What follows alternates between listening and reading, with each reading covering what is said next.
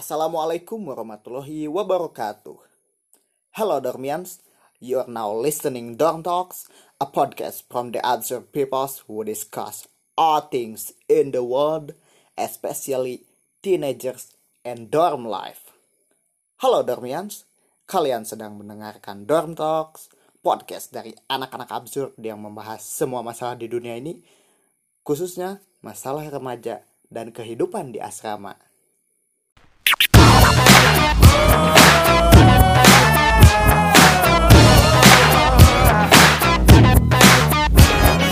Hei, tepuk tangan dong, tepuk tangan. Aku tepuk sebelah tangan aja. Ah, mulai ya. Ya, akhirnya ya kita kembali setelah sekian lama ya. Ya, itu sudah di siklus podcast kita sih. Sekian purnama, boy. Ya, sekian purnama. Ya, tadinya tuh mau rekaman tuh kapan ya? Sekitar minggu kemarin atau belum minggu kemarin ya. Tapi kan karena ada ini itu juga kan, jadi Ya. em, susah juga ya buat eh, apa? Buat koordinasiinnya karena ini podcast eh, bukan podcast yang rekamannya live ya. Ini Ya. podcast yang rekamannya berikan gitu. Jauh itu.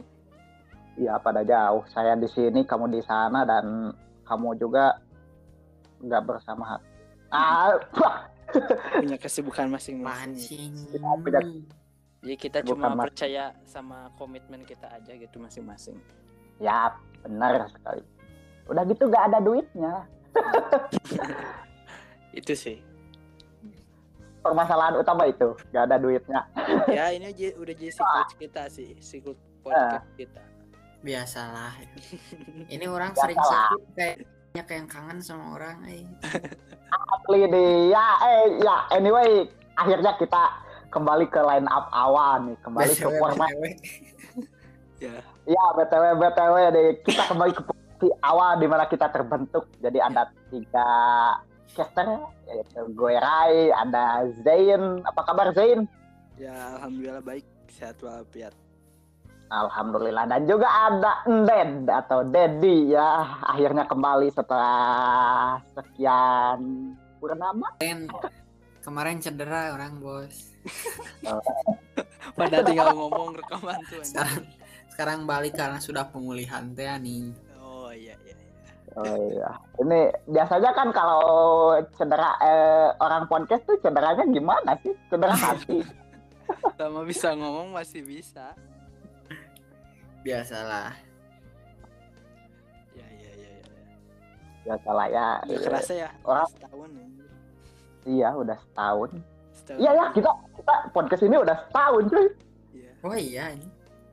setahun Udah Dengan- udah dapet apa aja ini teh setahun teh bos. aduh setahun cuma hihi Sampai 4 tahun kayaknya. iya nanti mau lanjut empat tahun biar kayak Ono Eh, supir angkot ini. geblek eh. nanti nanti ada yang ke trigger repot sendiri nggak nggak usah dilanjutin Ya intinya kita sudah setahun lah ya. Eh, ini episode perayaan setahun mau kapan ya? Ya, nanti aja we. di ya. di perayaan yang kedua tahun kita bikin episode yang setahun. Di, dirapel, dirapel. Di kayak package di package. Paket ini. ya karena setahun kita bolong-bolong ya. Orang lain tuh kalau podcast setahun minimal lah ya minimal 52 episode. Kita berapa? Nggak tahu ya tapi kayaknya kalau nggak kalau sampai 52 nggak nggak mungkin deh.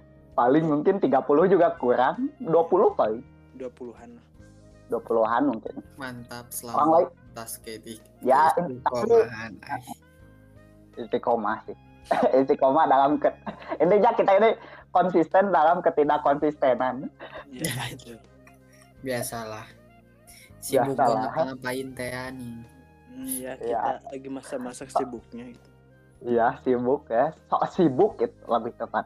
Ya sibuk men- mencari jati diri masing-masing. Iya. Ngejawab. Ya. Kayak ini ya, kayak kayak di 5 cm ya. mencari jati diri masing-masing tapi orangnya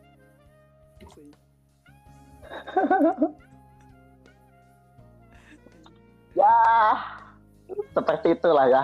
Bagaimana kita berjalan selama satu tahun ya diawali dengan keinginan kita bertiga untuk mengisi waktu kosong. Ya, akhirnya kita bikin podcast kita bertiga ya.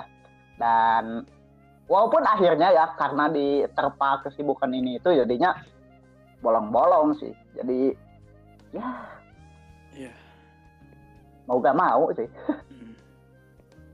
Begitulah. semoga ke depannya bisa tetap berjalan lagi. Wah, semoga tetap bisa survive lah intinya. ya karena kalau gue cek-cek ya di Spotify, kayaknya kita deh podcast eh, yang topiknya soal asrama yang masih bertahan tuh. Oh iya. Soalnya sepi peminat kayaknya. Kalau tema, Iya, tema nama itu. Atau mungkin gara-gara di asrama gak boleh bawa HP ya jadi Ya, sepi minatnya. ya, jadi kita mengandalkan pendengar dari anak asrama aja. Mm-mm. Makanya pendengarnya itu lagi itu lagi. Sedangkan posisi anak asrama gak boleh bawa HP. Kan bingung gitu. Mm-mm. Ya ini jadi apa ya sekedar eh, podcast yang apa ya kayak eh, untuk momentum untuk kembali flashback. Jadi kita jadi yang keinget sama apa sih kenangan asrama boleh dengerin Ya ngobrol-ngobrol lah ya. Mm-mm. Jadi teringat kembali gitu nostalgia. Bener sekali. Ya Ya gitu deh. begitulah. Seperti biasa ya karena ini masih pandemi, kita speak-speak soal pandemi dulu nih. Gimana nih? Ya pandemi sekarang udah mulai mereda ya. Eh, Iya, katanya lagi naik lagi ya. Itu ap- udah biasa sih kayak ada aja kejadian bukan kelas ya timbulnya klaster baru gitu. Nah, Wuhan kon. Ya, terutama kan yang di sekolah itu kan yang tatap muka kan ada beberapa daerah yang ada kasusnya naik lagi kan. Jadi yang asalnya tatap muka jadi assessment apa sih lupa lagi gue. Pokoknya namanya assessment gitulah. mm-mm. Jadi ya itu cuma kayak kalau kata gue ya itu wajar sih. Jadi pasti ada kemunculan gak semuanya apa sih dipukul rata mereda pasti ada salah satu titik yang naik lagi gitu. Kayak contohnya yang sekarang itu kan di PON Papua ya. Kalau gak salah kan ada beberapa official dari kontingen mana ya lupa lah gue. Kok Yang apa? Kena yang positif itu di Oh. Papua. Mm. Padahal udah boleh ada penonton kan? Ya, jadi itu kenapa kenanya itu kayaknya waktu kegiatannya mulai gitu. Mm-mm. Kalau gak salah gue baca itu dari kontingen Papuanya sendiri. Atlet dan Hmm. officialnya kalau gak salah 45 Hmm. positif itu. Ya mudah-mudahan itu gak jadi klaster baru aja di PON Papua itu. Ya sih soalnya gue baru baca ya tadi di ada postingan lewat. Katanya emang Indonesia ini katanya negara yang recovery eh, COVID-nya yang paling bagus di ASEAN kan lebih lebih malahan katanya lebih dari Singapura. Hmm, yang emang memperlakukan lockdown secara total dan penanganan ini itunya oke lah. Tapi kat, emang kata survei Indonesia itu paling bagus. Cuma kata siapa ya gue lupa. Pak Luhut gitu kalau nggak salah. Katanya Indonesia itu harus waspada soalnya di akhir tahun kemungkinan bakalan ada eh, apa varian baru gitu atau apa gitu. Oh iya iya iya, iya benar-benar. Kalau kata gue sih pandangannya ba- dibilang bagus gue kalau lihat ke lapangan kalau kata gue ya gitu-gitu aja sih. Iya sih. Gak tahu emang siklusnya kayaknya kalau di Indonesia itu kayak gitu nih. Kalau tiap ada apa sih eh ya suatu kejadian pasti ada masa turunnya nanti bakal naik lagi. gitu sih kalau kata di Indonesia itu. Ya kalau di- dipikir-pikir penanganan bagus kalau se ASEAN kalau kata gue Vietnam yang lebih bagus. Singapura jelas kalau lebih dari penanganan. Kalau kita Iyalah, gimana ya lihat ke lapangan itu kayak ya apa sih pandemi itu eh, turun dengan sendirinya gitu nih Mm-mm. kayak ya, ya- ya kayaknya kayak turun alamiah gitu jadi gue takutnya Nah, itu gitu kayak maksudnya Hmm. ada kenaikan secara alamiah lagi takutnya tuh kayak gitu soalnya kalau lihat dari penanganannya gak terlalu signifikan sih kalau kata gue Mm. bisa dibilang kayak gitulah kondisi pandemi sekarang di Indonesia itu Tapi ini mah udah mulai ya. apa Kalau Apa? apa sih? Yang sekolah-sekolah udah mulai kan semuanya. iya udah udah seko- walaupun sekolah. nggak apa sih? Walaupun nggak apa sih seminggu full gitu. Ya kan tatap mukanya gini eh, kalau sekolah tuh setahu gue tatap mukanya itu digilir. Nah itu.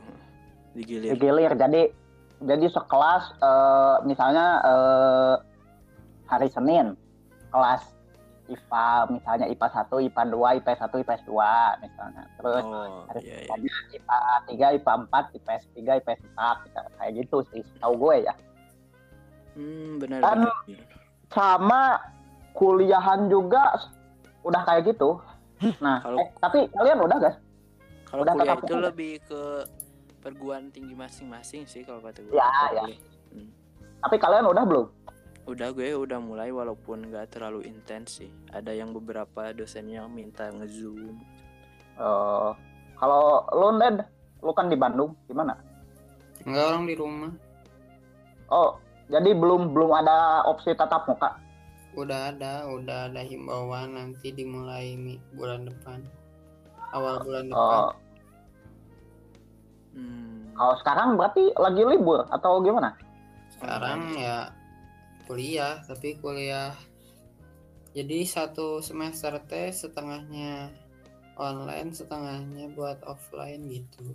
oh jadi online tuh sampai UTS terus sisanya sampai UAS offline gitu Nah, jadi tapi nggak semua matkul yang praktek aja. oh iya iya iya I see I see soalnya kalau kan butuh ya butuh tatap muka Heeh. ya kalau matkulnya yang banyak praktek kayak Ned sih emang butuh tatap muka sih.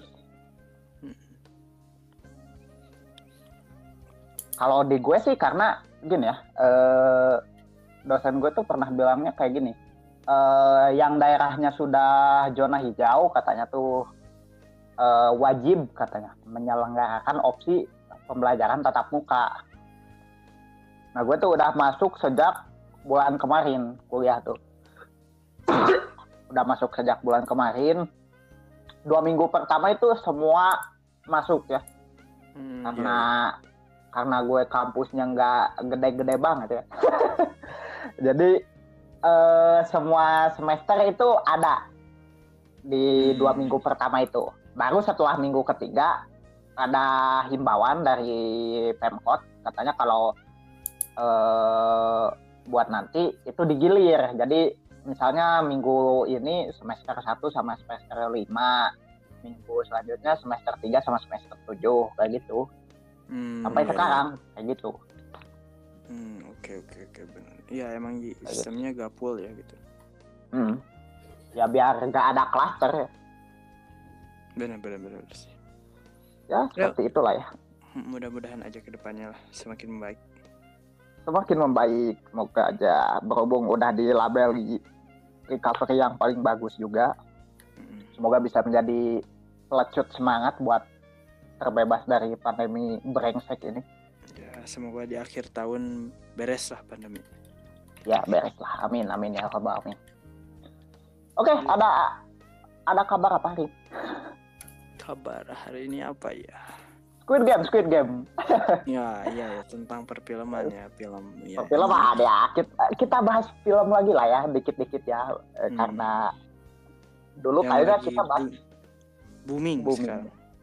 bahas film-film gak lengkap ya. Kayaknya yang lagi booming di Oktober tuh antara Squid Game, terus tuh Money Heist, Venom, Venom, terus No Time to Die Mm-mm. yang James Bond, terus yang Ci Hmm, ya ya. ya. yang Marvel, Ya yang Marvel udah mulai itu. eh, sama mungkin Sex Education. Kalian udah pada nonton gak sih? Ya gue kalau keseruan kayaknya belum sih. Soalnya eh, bioskop di daerah gue gitu baru buka kemarin-kemarin gitu. Hmm, I see. Jadi baru-baru ditambahkan yang itu apa sih?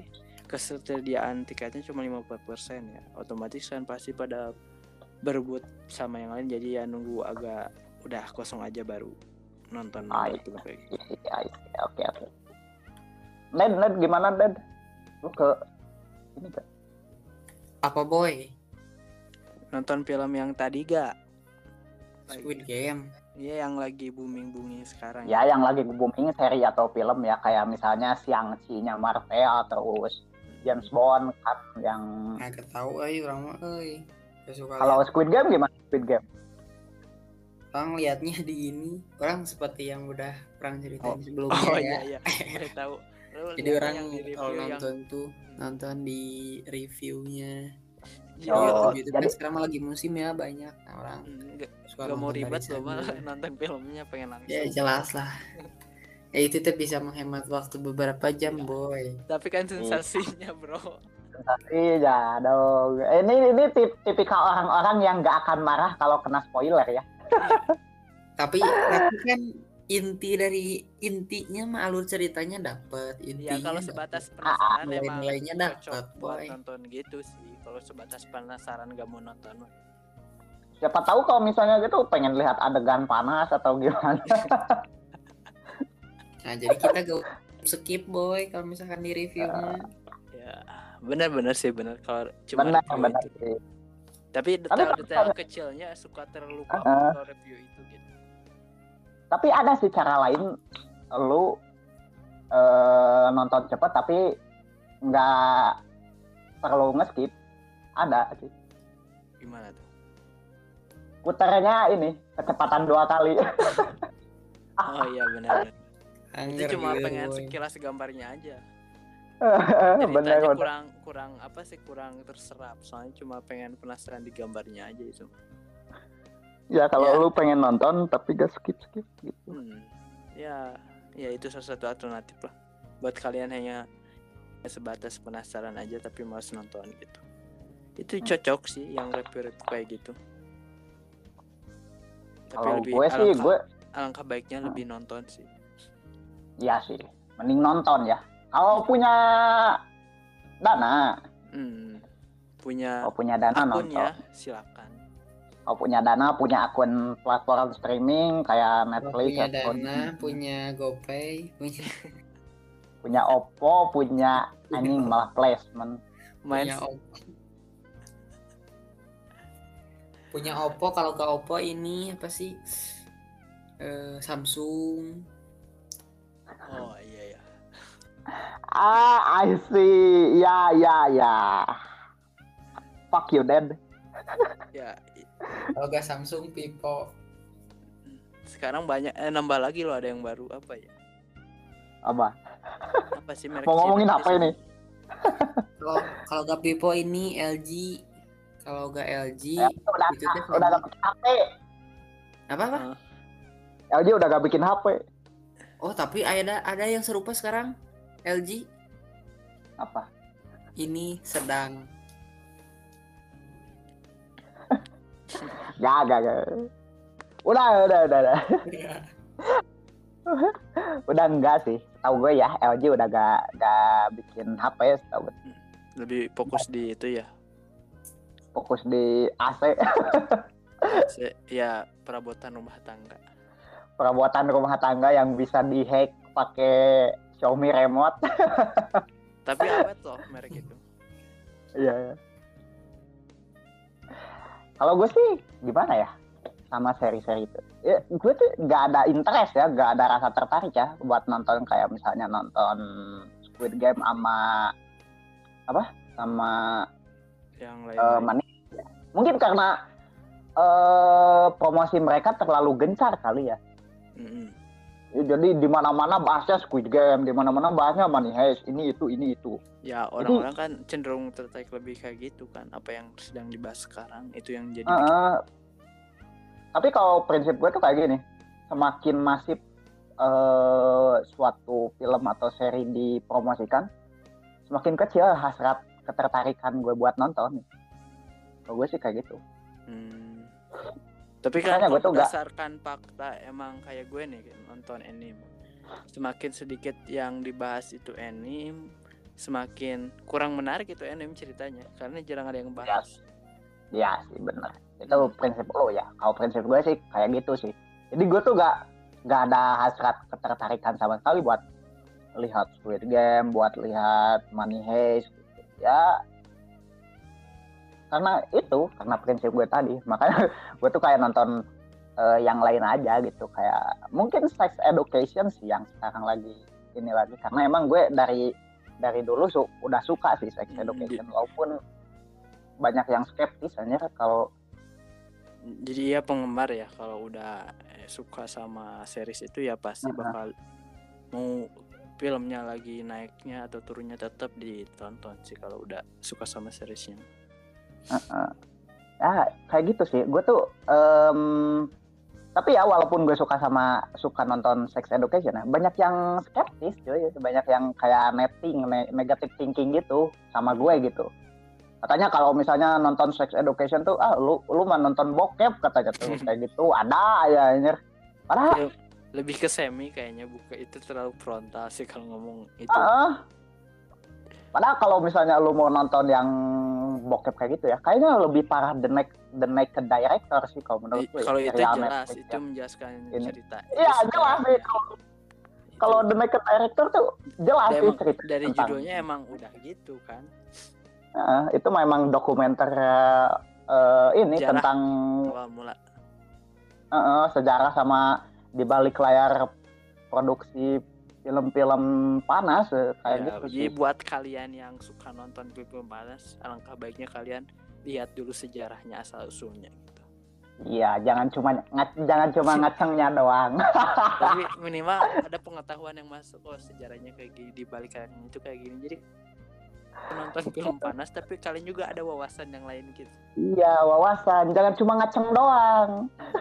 tapi entah kenapa ya gue kurang suka ya sama film dari buatan dari produksi Jepang Barat ya? Gue kurang suka.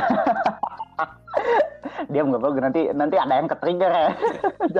asli jadi gimana ya walaupun booming itu tapi kalau filmnya produksi itu ah gue kurang kurang suka. Entah kenapa karena sekarang udah banyak yang nonton apa sih eh, drama Korea eh, drama Korea kayak gitu. Jadi tiap film emang sih kalau dari segi alur cerita itu emang bagus tapi cuma beberapa gitu Kalau dulu sih gue kayaknya banyak sih yang suka banyak sih eh, drama-drama Korea yang gue suka kayak dulu tuh apa ya City Hunter tahu gak? Nah, jadi kalau film-film kayak gitu emang gue suka, tapi kalau yang ya mungkin stigma gue terhadap film-film di sana jadi kurang suka aja gitu. Ah, Betul. iya, iya. Ya, setiap orang berhak lah yang mengemukakan suka dan tidak sukanya. Tidak perlu sampai ada, wah ini harusnya ini, ini harusnya ini. Gak, gak ada yang harus, cuy. Yang harus cuma ibadah. Iya. Lagian gue juga kan gini, gue kan nonton sex education ya. Itu kan bukan karena gue emang pengen nonton adegan panas cuy. Justru gue nonton sex education malah lebih banyak jijiknya daripada eh, apa horny-nya gitu atau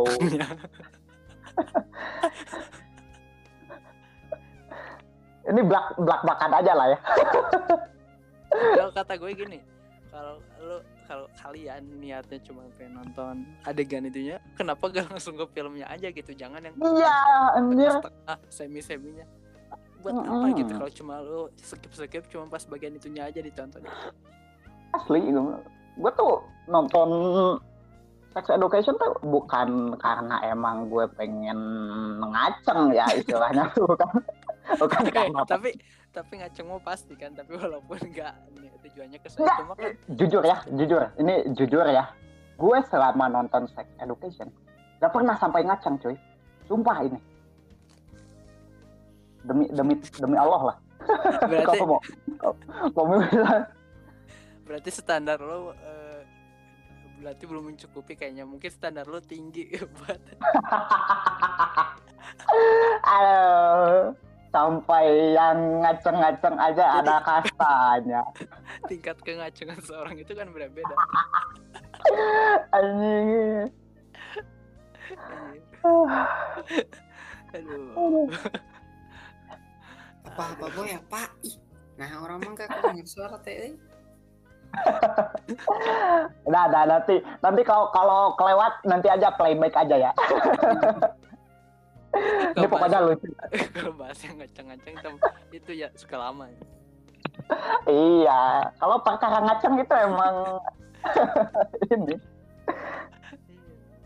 Intinya ya kayak gitu sih. Gue tuh kalau nonton Sex Education emang bukan karena gue pengen ngaceng. Kalau misalnya pengen ngaceng, mah mending sekalian aja langsung ke sumber yang aslinya gitu. ya gitu gue tuh emang pengen eh, ini aja pengen tahu aja tentang eh, apa sih pengen lebih paham soal seks lebih jauh aja gitu. Karena kan pengen apa ya istilahnya tuh pengen mendobrak batas tabu ya gitu. Karena menurut gue tuh seks ini bukan bukan hal yang tabu ya. Emang benar harus sih.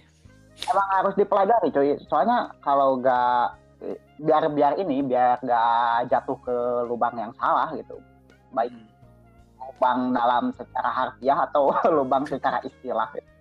Iya, gue gue juga di anime ada cerita yang ngangkatnya itu tentang sex education walaupun cuma disampaikan lewat karakternya aja gitu. Jadi gue dapat wawasan baru gitu tentang dunia apa sih yang gak dipelajari di sekolah gitu.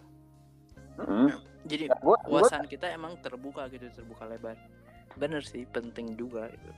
penting cuy penting seks itu penting Jadi ya, jelas dong ya Iya. penting buat dipelajari maksudnya tuh. Karena ya kita kan pasti gak mau ya eh, apa terjerumus ke dalam hal yang salah gitu. Ya dan sebagai apa sih bekal buat nanti kita kalau udah punya keluarga, punya anak kan bisa ya bakal buat ini.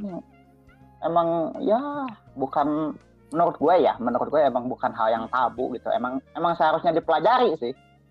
Hmm. bahkan di sekolah-sekolah ya. Iya, harusnya. Jadi nah kan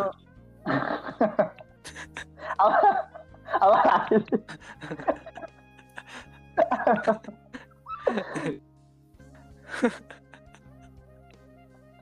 Anjing lu lu jangan tawa dulu aduh. Aduh. Kalau dipikir-pikir dunia pengacengan itu luas ya. hmm, bahasa nih ya kan kata gue juga tadi kita mah belak di sini mah belak belakan aja. Karena ya ini bukan bukan hal yang tabu kan udah udah perut gue sakit aja intinya sih kayak gitu ya tadi ah gue udah bilang berapa kali ya. Jadi gue tuh bukan pengen ngaceng sih kalau ini kalau apa nonton sex education justru dari sex education gue tuh jadi tahu eh, cara misalnya seks yang aman terus bagaimana gue tuh justru tahu dampak dari sexual abuse atau pelecehan seksual tuh dari sex education cuy Hmm, ya. Tapi gue juga dari anime eh, anime yang gue pernah tonton gitu, gue jadi Hmm. apa sih yang disebut penyimpangan seksual itu gue jadi gue tahu dari sana istilah-istilahnya jenis-jenis orangnya kayak gimana gitu gue tahu dari anime itu satu apa sih ed, eh, seks edukasi juga sih karena kan gini ya alih-alih gua ngaceng ya nonton Hmm. sex education gue tuh justru lebih banyak giginya sih kayak kan lu harus eh, menelan menelan pahit-pahit rasa jijik lu gitu dengan Iya. melihat adegan-adegan yang bisa dibilang jorok gitu kayak kayak adegan ada pak pikpok di sekolah atau orang orang gay berciuman. Ya harus diterima gitu. Mau gak mau ya. Kalau lu mau dapat pendidikannya gitu. Kayak gitu Benar. karena emang kalau sex education ada yang itunya ya? Eh, bukannya itu Ada. sebenarnya luas lebih luas lagi sih. Lebih luas lagi cuy jadi jadi kayak bercabang-cabang lagi lah eh, eh, ya sex education kalau gak nampilin yang begituan ya bukan sex education. Jadi kan bisa juga enggak ya kalau kan kalau yang orang awam tahu itu kan sek edukasi sek itu kan yang normalnya kan kayak gini gini gini kan udah tahu lah padahal Hmm. kalau kita gali lebih dalam lagi pen- eh, yang disebut penyimpangan seksual itu benar-benar ada gitu Jadi tiap Hmm. orang itu beda-beda apa ya hasrat hasrat seksualnya itu beda-beda nggak kayak preferensinya berbeda oh kalau di itu disebutnya pakai F Apa? F fetis tahu gak lu oh fetis fetis Nah. itu ini lu lu terangsang sama sesuatu yang nah itu. lu terangsang sama non kelamin lah. Mm-mm. kalau kita tapi ada yang yang kayak gitu ya anjing banyak. Ada banyak. Apalagi kalau di Jepang banyak. ya. Kalau di Jepang itu banyak loh. Ya gue lihat dari animenya aja sekilas emang itu mencerminkan.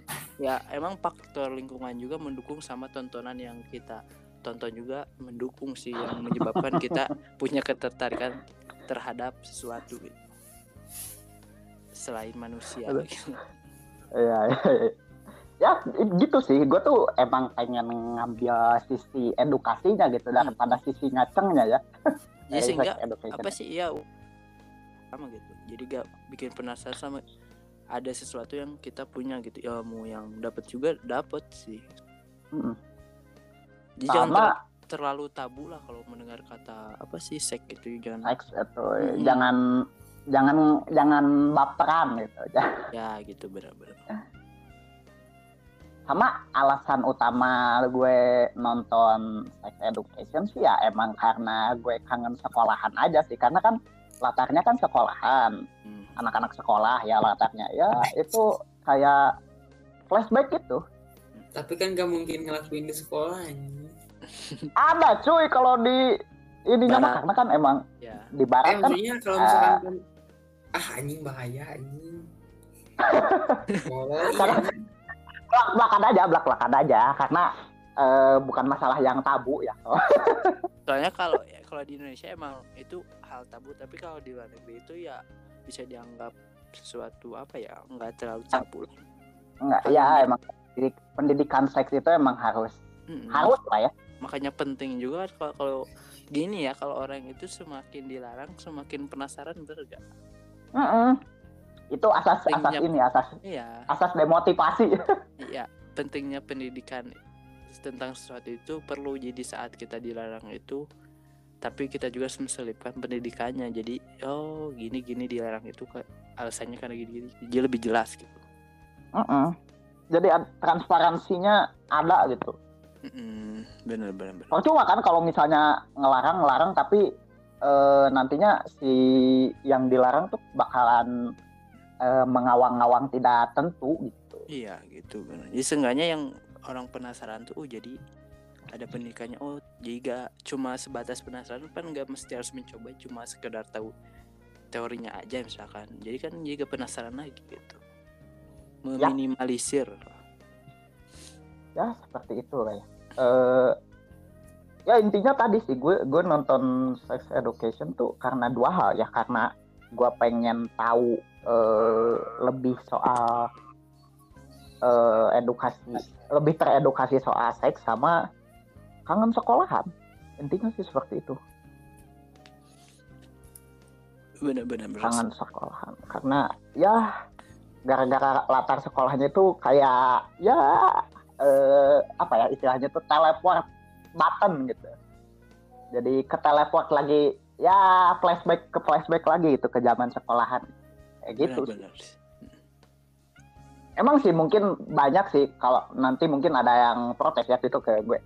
Tapi kan ada sih eh, seri sekolahan lain yang eh, nggak se apa nggak se frontal sex education kan. Kenapa nontonnya sex education doang?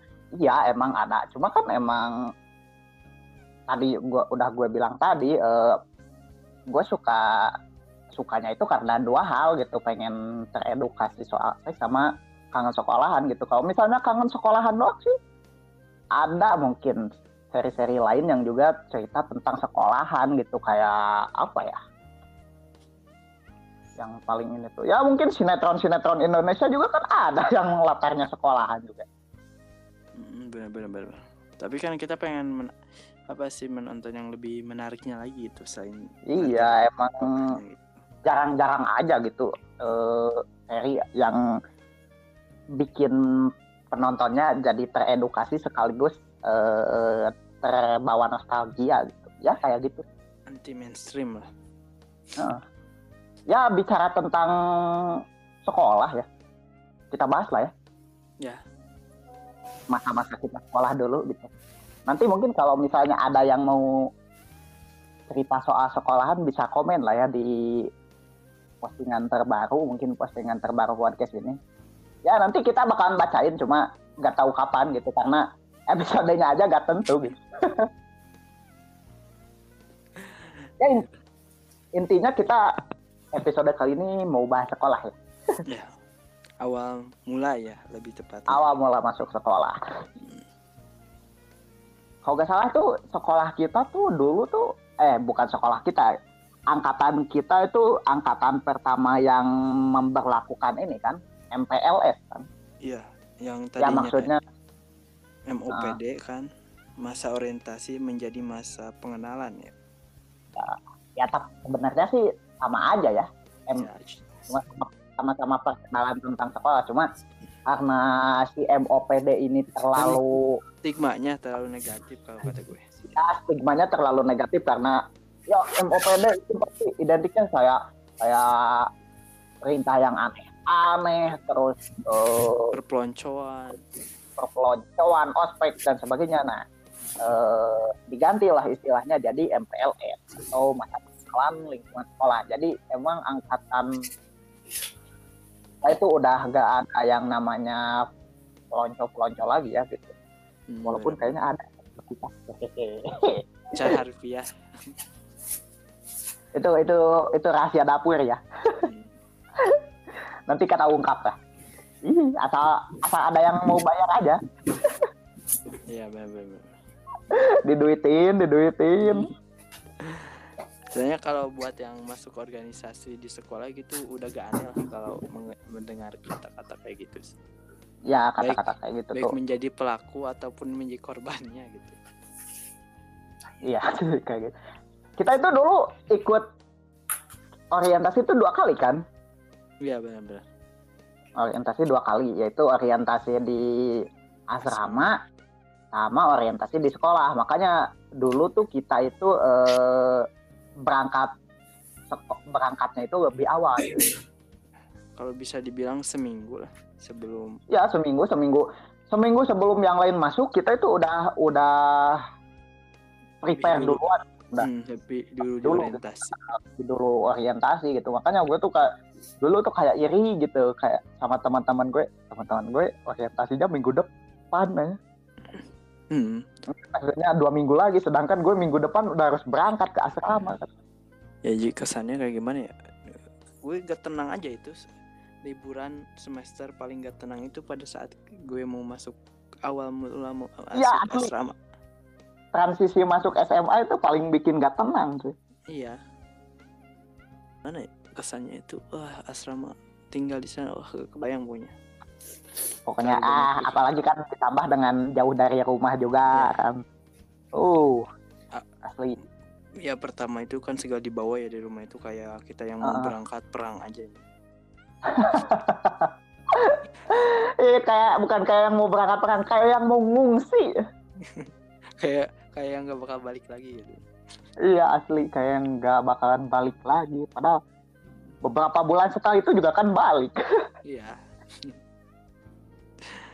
Tapi eh, kalau bicara masalah MPLS ya kan kalau yang di masa orientasi di asrama itu kan kita udah pernah ceritain ya di beberapa esi- eh, episode sebelumnya gitu. tinggal putar balik aja Ya, coba kan kalau yang di Kalau- SMA aja belum ya kita. Heeh. Kalau Kalau nggak ketemu, sudut putar. link di sudut kanan eh ini bukan YouTube coy nah, beda bos. Kecuali kalau misalnya podcast kita kayak podcastnya ini podcastnya Joe Rogan tahu gak eh gak suka dengan podcast Jadi si Joe Rogan ini orang yang dikontrak sama Spotify-nya langsung buat pindah dari YouTube. Jadi podcastnya dia itu ada videonya, nggak cuma suara doang. hmm, Kayak gitu. Tapi di, Oh, ya. di tapi di Spotify. Tapi di Spotify, Hmm. dari Joe, Joe Rogan, Joe Rogan.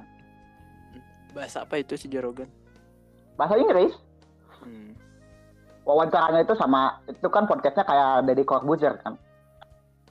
oh ya bahas-bahas yang lagi Konsepnya itu ngobrol-ngobrol gitu sama artis-artis terkenal dunia Bahas-bahas. gitu. Hmm, Bahas-bahas. Tubir lah, tubir.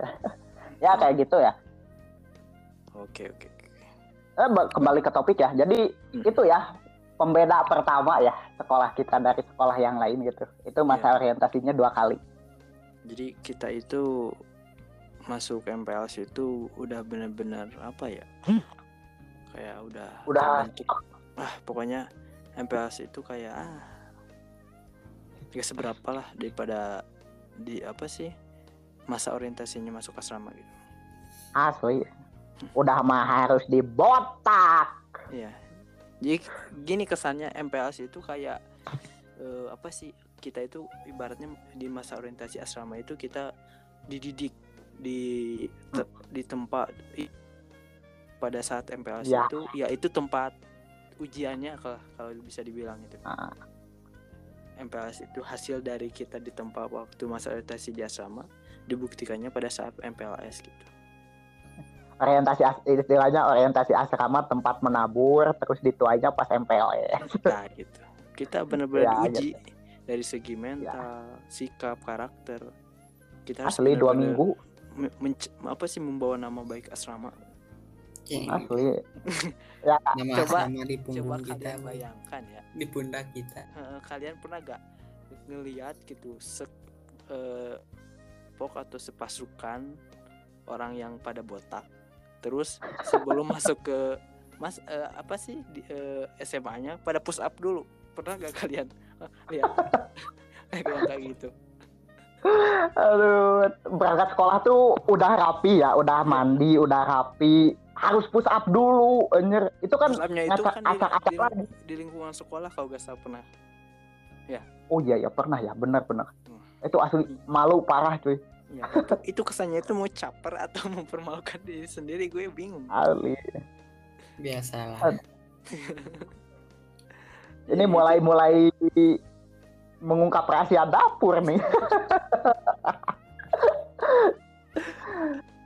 Tapi, Tapi untungnya pada dekat gitu boy. antara asrama sama sekolah umumnya itu SMA-nya itu dekat untungnya. Gitu. Ya, kesannya kita emang memperkenalkan bahwa kita itu dari asrama loh, kita itu berbeda gitu. Hmm, Mungkin untuk mem- apa sih kesan pertamanya gitu. Dan Ya. yang paling gue tuh MPLS itu yang apa ya di akhir di akhir eh enggak ya di akhir di akhir MPLS Di akhir apa, di apa? dalam salaman ya Oh iya, musuh ini karena kan abis lebaran kan. Ya Si si si KWC ditambah kan ya. gini ya sekolah kita itu kan angkatannya banyak ya Kak. lumayan ada berapa ya seribu kalau gak salah angkatan seribu kurang ya Enggak, lima ratusan angkatan kita tuh. Hmm, Ah. ya. kan disuruh Mana? salaman ya disuruh salaman itu kan itu berapa banyak ya orang di udis udah mah disuruh salaman kita dengan apa sih kondisi pada saat itu kita botak coba bayangin kan kita menerapkan apa ya sistem bukan sistem ya kita menerapkan pendidikan agama Islam ya untuk tidak bersentuhan dengan lawan jenis ya. Jadi ada kes- eh, pernah gue waktu itu waktu salaman itu ada kejadian kalau gak salah itu diejek ya kalau gak salah diejek sama anak umum yang anak yang bukan anak asrama ya. Di, di iya, kesannya itu dikira kayak apa kita lagi salaman sama pramugari pramugara Bener ya? gue masih ingat momen itu jadi kita kesannya itu kayak pramugari sama pramugara kan yang salamannya itu gitu gitu Oh. itu gue masih ingat sih Mm, sampai sekarang itu kejadian Anak apa aja ya? Eh, Tapi anak sekarang- itu yang tapi sekarang Ah. gitu kan sekarang ya kalau sekarang ya sekarang dulu dulu berarti kita mau udah dari dulu gitu social Iya. distancing boy ya gitu sih ya pokoknya paling parahnya itu di situ sih masanya kan dengan kita botak ya jadi sebagai pembeda gitu kita itu punya ciri khas tersendiri gitu Hmm, sih benar benar. Hmm. Ya walaupun MPLS-nya emang gak seberapa sih, tapi yang bikin gue tegang itu gimana ya? Kita itu kan MPLS berbaur dengan anak yang lain ya, anak eh, SMA yang lain yang non asrama. Kan di per- eh, di setiap kita kegiatan kan panitia itu kan eh, di do- kebanyakan kan ada ya dari senior senior asrama kan. Jadi kesannya itu kita kegiatan MPLS itu kesannya itu diawasi tapi tidak secara langsung gitu nih. Mm-mm. Kayak kayak kayak disuruh kayak disuruh senang-senang tapi sambil diawasi gitu Nah, kan gitu. jadinya ini jadi awkward gitu awkward Eh, Jadi tiap kita ngelihat senior asrama itu kayak kita wah kita harus baik kayak gimana gitu. Walaupun si seniornya itu eh, apa ya gak mengharapkan kita harus bersikap kayak gimana tapi kan ada balasannya nanti di asrama gitu. Mulai mengungkap rahasia dapur Jadi kan kayak gitu jika kesannya kita di, disuruh emang berbaur tapi di, di berbaur itu kayak ada sekat yang kita gak boleh lewati. Jadi Ah. ketika kita bertatapan langsung dengan senior asrama walaupun di jalan dalam di lingkungan SMA yang notabene-nya kita harus berbaur. Jadi kesannya kayak gimana ya? Kita kayak kayak ter- eh, bukan terkekang ya, pokoknya dibatasi lah. Mm-mm. Emang enggak emang enggak ke apa sih enggak kerasnya nanti di SMA eh, di sekolah SMA-nya tapi kan nanti pada saat pulang. Iya sih. Ya dikumpulkan semua eh, apa pelanggaran. Nanti dievaluasi ini Iya. itu ini itu gimana gimana. Terus sambil dikoar-koarin berbaur jangan melebur berbaur jangan melebur. Ya jadi gimana ya? Udah mah kita teh beda dari ya mungkin fungsi dari di apa sih di Dibotak. eh, rambutnya di, dibotakin itu untuk me- ngasih ciri tanda kan asli kayak, kayak Squid Game aja jadi ya tapi itu sih menariknya di situ eh, pengalaman pertama gue masuk sekolah waktu pada saat pengenalan kita justru berbeda ya benar-benar menguji mental dan rasa malu kita sih asli dampaknya nanti ke depannya kita lebih baik lagi kalau kita rasakan sampai sekarang gitu. Ya itu sih salah satu hal positifnya gitu.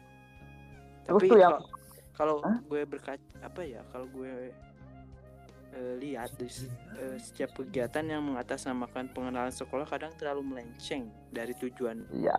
pengenalan sekolah. Iya benar. sih? Benar.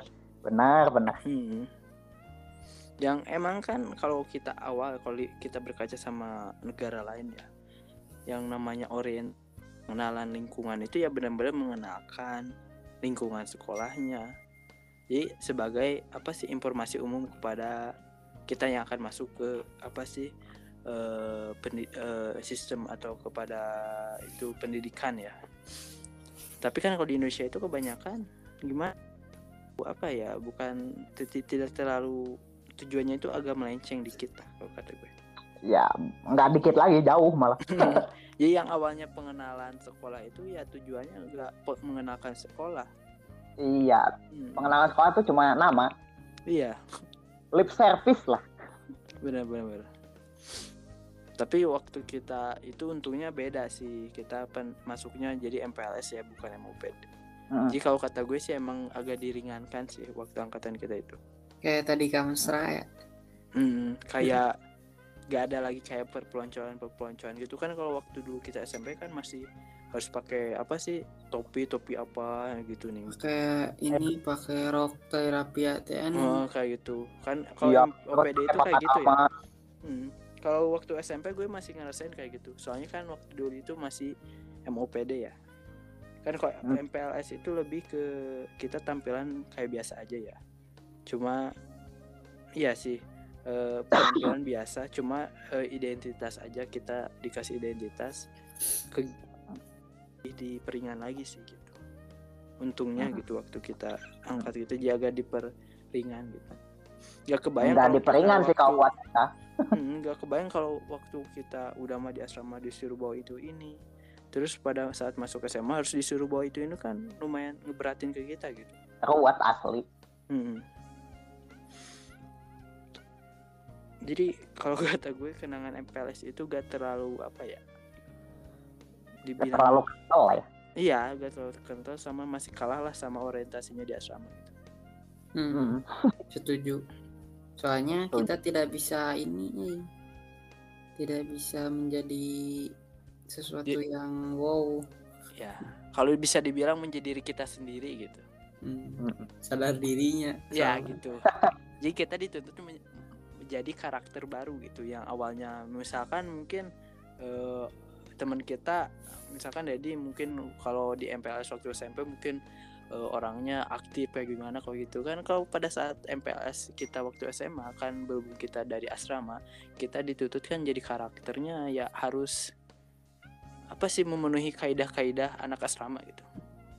asli ini ini terjadi sih sama gue. Gue kan dulu tuh pas SMP itu gue tuh terkenal sebagai orang yang periang ya emang yang aktif banget gitu yang ya eh banyak ini ya banyak banyak berbicara ini itunya gitu nah Hmm. ini tuh kayak eh, orientasi si sekolah di SMA ini kayak jadi turning point gitu buat gue kayak jadi titik putar gitu jadi sejak SMA gue tuh udah jadi orang yang cenderung kalem, pendiam, Hmm. ya kecuali sama orang yang emang gue kenal sih.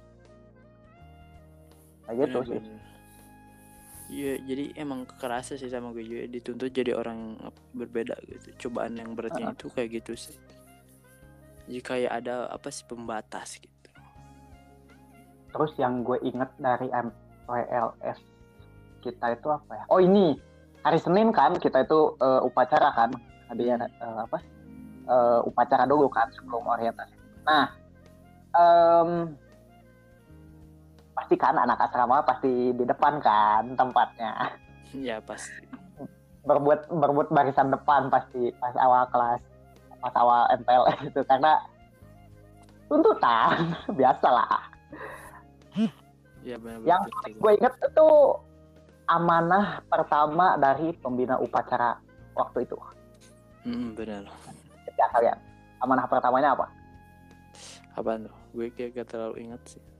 jadi eh, dulu tuh kalau nggak salah Pak Edi ya guru matematika ya guru matematika sekaligus wakasek kurikulum waktu itu jabatan. Nah dia itu kan ngasih amanat. Amanat yang pertama yang dia amanat pertama yang dia sampaikan adalah larangan untuk bermain Pokemon Go. Oh iya, yang lagi booming boomingnya ya waktu itu. Nggak? Iya iya benar benar benar. Itu yang paling gue inget dari MPLS itu. itu. Saya kan lagi booming boomingnya sama banyak kejadian ya Mm-mm. yang kurang enakan lah dari permainan game itu. Asli itu zaman-zaman ya 2016 lah ya. Tapi kan gak, gak ngaruh gitu buat anak asrama. ya. ya iyalah mau ngaruh gimana media buat mainnya aja gak ada tuh. Iya. Jadi kita kita itu kayak ditutup dan kalau kata gue waktu di asrama itu bukan ditutup kan- sih di info seputar ya dunia dia atau berita berita ya tertutup gitu. Kita cuma tahu pada saat masuk kelas aja gitu. Iya, tahu lagi benar. ngomongin apa, ngomongin itu. Kudet. Hmm, Ah. itu dah. Jadi kita jadi kembali ke zaman-zaman kuno. ditambahkan dengan adanya aturan yang bilang eh yang bukan ya kayak aturan tidak tertulis kan. Dulu tuh kita itu gak boleh apa ya selama berapa hari berapa bulan sih? Tiga ya kalau gak salah. Tiga tiga. tiga bulan itu gak boleh main medsos. Hmm. ya walaupun minjem HP temen temen yang non asrama gak boleh sama gak boleh eh gak boleh keluar ini Keluar asrama. keluar lingkungan asrama. Sama gak boleh didatangi sama orang luar. Kayak Nah, misalnya keluarga Dikunjungi. ya dikunjungi ya. Ya dilongok kalau bahasa Sundanya. Nggak itu. Ah, itu aturan tidak tertulis kan? Iya benar. lebih ke berbeda. tradisi sih. Jadi di saat dunia globalisasi waktu itu lagi gencar-gencarnya kita emang ditu- di, di- ditutup ya kalau bisa ditutup dibilang. paksa Mm-mm. diterpencilkan lah istilahnya tuh Nah. tapi uh, sih walaupun emang Dikebiri. kelihatan. Kalau di Kebiri nggak bisa balik lagi. iya Oh iya, kalau kalau di- dikebiri aneh. balik lagi ya. apalagi kalau kebirinya fisik ya tapi gue tuh kayak gini ya walaupun kelihat kedengarannya jahat ya aturan tak tertulis kayak gitu tuh tapi ada nilai positif sih di balik eh, larangan untuk eh, keluar lingkungan asrama terus dikunjungi sama orang tua sama bermain medsos walaupun minjem HP temen itu ini jadi bisa lebih dekat dengan asrama Ya bener sih bener-bener. Jadi sih. kita lebih fokus ke belajar positif. ya. Iya, lebih fokus ke belajar, terus lebih lebih fokus buat mengenal teman asrama kita gitu. Biar Hmm, nantinya bisa jadi angkatan yang kompak gitu. Ya yang disebut mengenal teman itu ya benar-benar mengenal gitu ya. Kita waktu asrama itu. Kita kan diajarkan buat mengenal teman di asrama itu tidak memandang asal daerah. Ya kalau di fisik ya pasti asal itu karena anak asrama itu kalau soal fisik gak ada yang bisa diandalkan aja. Soalnya kalau awal masuk emang sama semua ya. Gitu. Aduh, gue gue kalau lihat li- itu anak asrama itu transformasinya itu pada saat kelas 2 mau ke kelas 3 gitu. Baru ah, iya. berbeda-beda gitu transformasi eh, apa sih Anak- penampilannya. anak asrama itu ya kalau nyari pacar pasti nyarinya yang sapioseksual cuy. Iya, alias yang suka akan kepintaran atau suka akan nah, itu ini. benar. Ya, karena fisik emang nggak bisa diandalkan ya, minimal otaknya tinggi gitu. Isi otaknya Ya. ada gitu. nyari yang hasratnya kepada kepintaran gitu bukan ke fisik karena anak asrama itu kalau soal fisik nggak bisa diandalkan cuy Iya. anak asrama kapan sih perawatannya Tapi kalau asrama kalau kalau kata gue sih tapi masih aja ada aja gitu daya tariknya anak asrama itu walaupun dari segi fisik kurang bukan kurang perawatan eh, minim perawatan lah. Iya iya emang kurang. Lah tapi ya dari segi itu ada aja daya tariknya bener gak? benar sih ya kan kayak kata gue tadi ada yang tertariknya sama kepintaran gitu kan. Itu sapioseksual tuh kayak gitu. Ya bener-bener sih kalau dipikir kayak gitu sih. iya kayak gitu. Tapi buat kalau buat zaman sekarang kayaknya gak berlaku kayak gitu. Harus good looking. Iya bener itu jadi udah jadi standar. Anak asrama Iya, sih jelas. pasti, pasti good looking lah. Orang skincare-nya aja air wudhu sih tapi kalau udah anak asrama kalau udah lulus dari asrama itu pasti mengupgrade-nya pada tinggi-tinggi. Ngajual asli pada glow asli pada glow up cuy. Glow up-nya itu kadang tidak terduga gitu. Wah nggak ngotak. kayak dia gini tampilannya kayak gitu. Sedangkan gue gini-gini aja. Tahu-tahu pangling aja. Ya iya emang emang kayaknya sikap apa sih emang kepribadian dia emang sebelum masuk asrama kayaknya kayak gitu mungkin. Ya mungkin kayaknya asrama jadi turning point kalau kata gue tadi ya. Bener bener bener keluar asrama itu jadi kayak I free gitu. Dalam hatinya itu. Aku bebas. Aku bebas. Kayak kuda lepas dari kandangnya gitu. Kayak apa ya merusak ran- eh, rantai gitu. Di uh, bebas pun ah. Kayak apa ya kayak enggak enggak gue gak mau nyebut. Terlalu frontal. Ya. kayak gitu sih. Eh ya intinya kayak gitu ya. Anak asrama itu emang banyak hal-hal yang di cut gitu. Dari kehidupannya. kalian yang bukan anak asrama mengenal teman kalian pada eh, yang masuk asrama gitu kalian be- belum terlalu mengenal dia soalnya sikap aslinya itu pada saat dia setelah lulus dari asrama itu baru sikap aslinya. Atau pas lagi di asrama. Iya. Itu sikap aslinya. Intinya eh, ya sebagian dari sikap aslinya tuh ada di ada di ketika mereka sedang di lingkungan asramanya ya.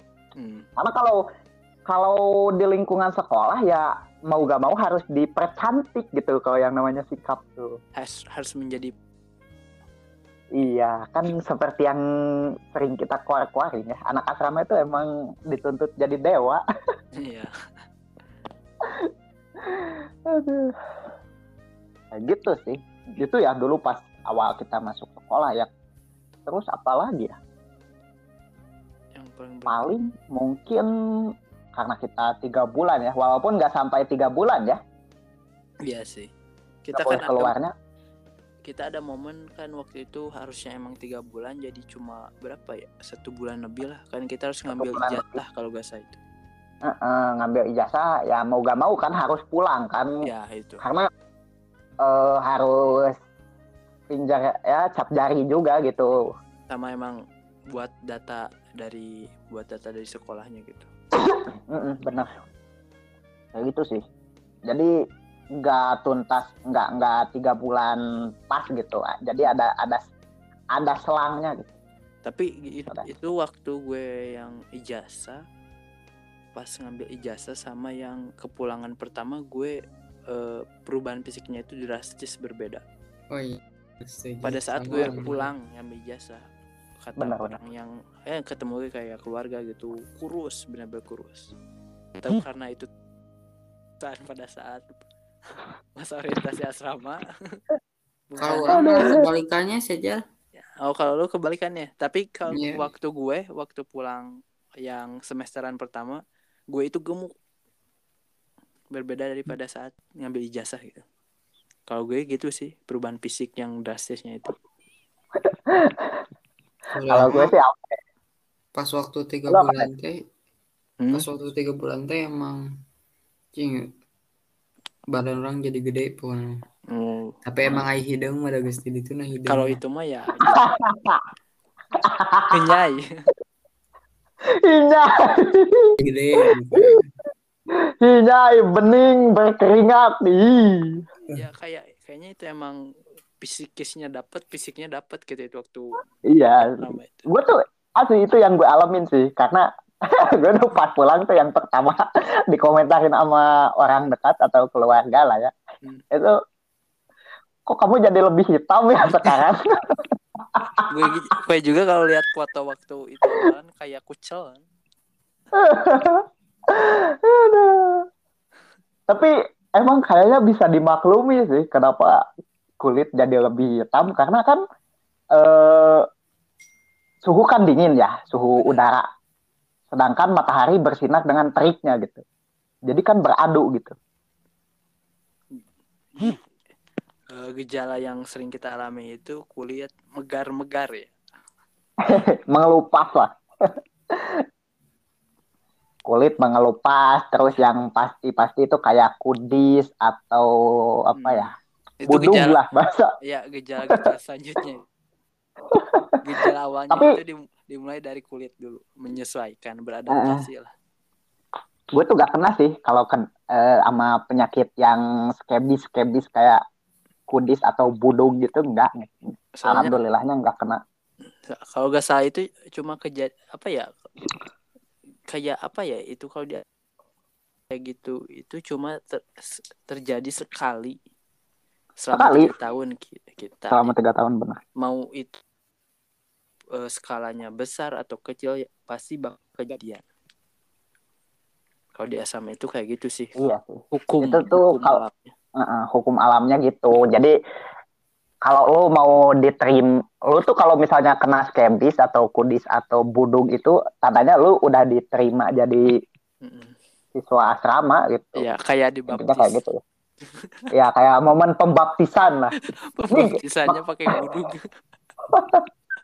makanya gue tuh jadi jadi kayak berburuk sangka gitu. Gue kan gak kena ya sama penyakit kulit yang kayak gitu. Gue tuh langsung mikir jangan-jangan gue gak diterima lagi sebagai siswa asrama. Kalau di wisuda itu apa sih talinya pindah ke kanan ya gitu? Eh, ibaratnya itu. Iya kayak gitu. Tapi itu gue langsung negatif thinking kayak gitu. Tapi bisa bisa memaklumi sih karena kan emang gue sebelumnya udah pernah kena sih karena kan Mungkin- gue waktu di SM hmm, di SMP gitu. kan nyantri kan jadi berarti lu, Karena- lu udah kebal duluan gitu kayak Ya, lu keba udah, ada antibody duluan gitu. ya, Udah divaksin duluan gitu.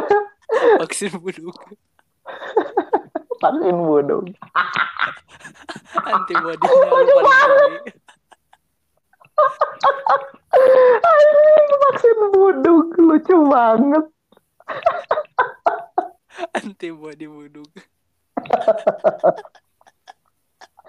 Anjing. Aing nangis. anjing. Aduh. udah disuntik buduk dulu Ini episode paling melelahkan ya. Aduh capek. Ta- Dari tadi ketawa mulu. ya. Hmm, iya.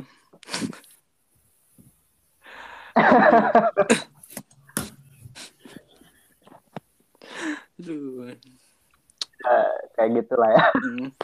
Kayak gitu. Ya, intinya itu ya awal-awal kita orienta ngalamin orientasi tuh kayak gitu. Terus tuh eh gue tuh karena sedikit masih tersisa ya eh, sifat-sifat pas di SMP gitu. Gue masih sering mencoba untuk neotin dia. Makanya gara-gara itu gue tuh jadi banyak koneksi ke senior gitu. Hmm, iya. gue tuh sampai sekarang masih banyak eh, berhubungan dengan senior senior yang non asrama gitu gitu jadi ya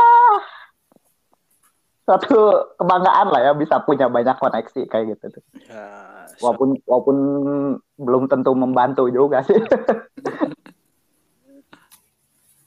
iya dapat beruntung. Gue tuh karena gue tuh dulu tuh paling salah satu orang yang paling menonjol di orientasi sih. Ya kalau di antara kelompok ya gue tuh yang paling menonjol sih. Soalnya sering banyak bertanya juga terus sering tengil juga dikit-dikit. Sampai kan dulu tuh teman-teman sekelompok gue tuh punya panggilan khas ke gue tuh. Apa coba? Bobby. Bobby. Botak biadab. botak biadab itu asal awal mula gue dipanggil Bobby itu dari sana tuh ya itu gak aneh sih tiap kelas pan yang botak pasti yang paling mencolok. Iya. Cuma kayaknya gue doang ya yang dipanggil Bobby. Jadi kita itu sebagai bahan apa ya bahan tertawa lah eh tertawaan. Iya. Bahan ceng-cengan lah. Ya.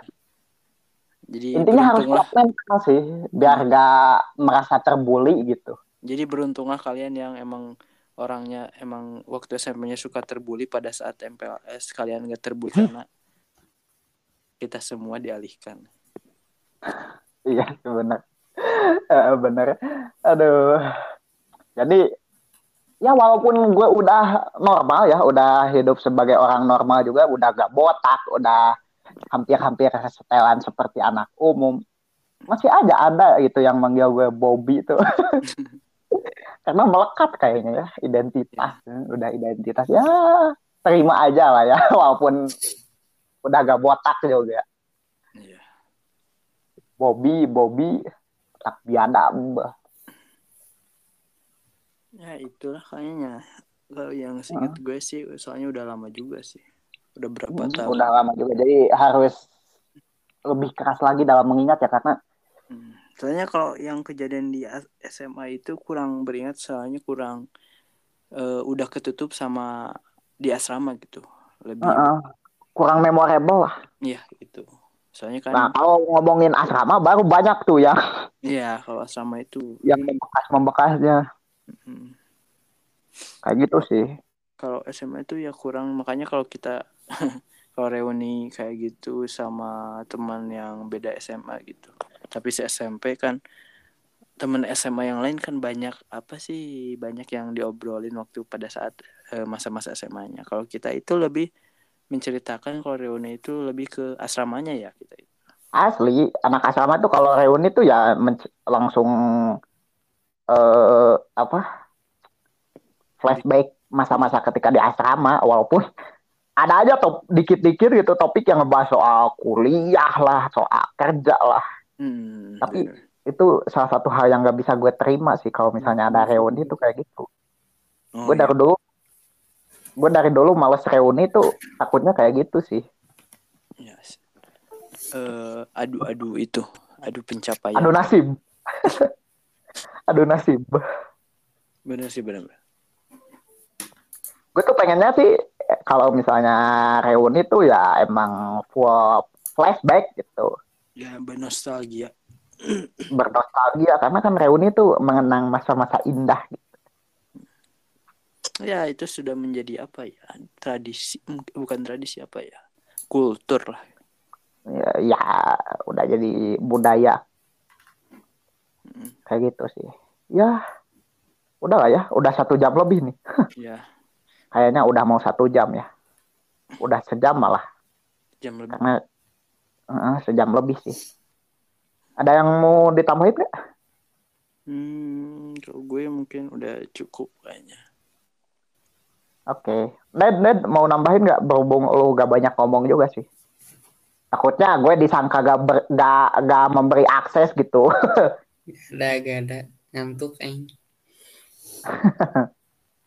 Karena gue tahu ini si Ned nih balik cuma, cuma mau absen nama doang kan. Tahu aja bos. Ya, kan kata Joy juga kayak gitu. Karena Ned ini jarang banget hadir tiap diajak tuh eh Jalan mulu. Eh, eh, alasannya tuh ada aja inilah itulah sampai gue tuh udah gak pernah ngajak Ned lagi karena udah tahu pasti akan kayak gitu gitu.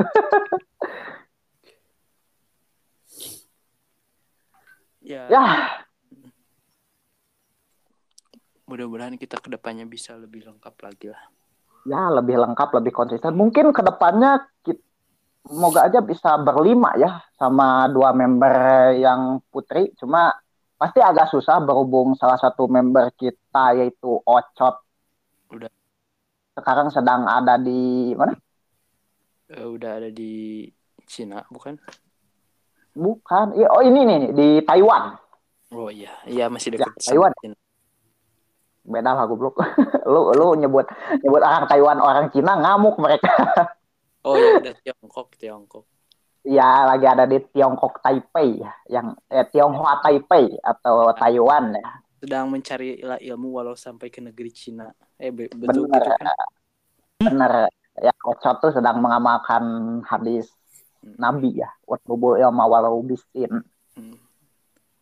Well, pergilah kamu cari ilmu walaupun ke negeri Cina. Dan sekarang dia sedang mengamalkannya di Tionghoa Taipei atau Taiwan. Ya selamat lah ya. Iya. akhirnya eh, member Dawn Talks ada yang sukses gitu. Cuma numpang lama anjir. aduh bukan dia yang numpang nama ke kita kita yang numpang nama ke dia bahan ini bahan bahan apa namanya tuh bahan jualan ke publik.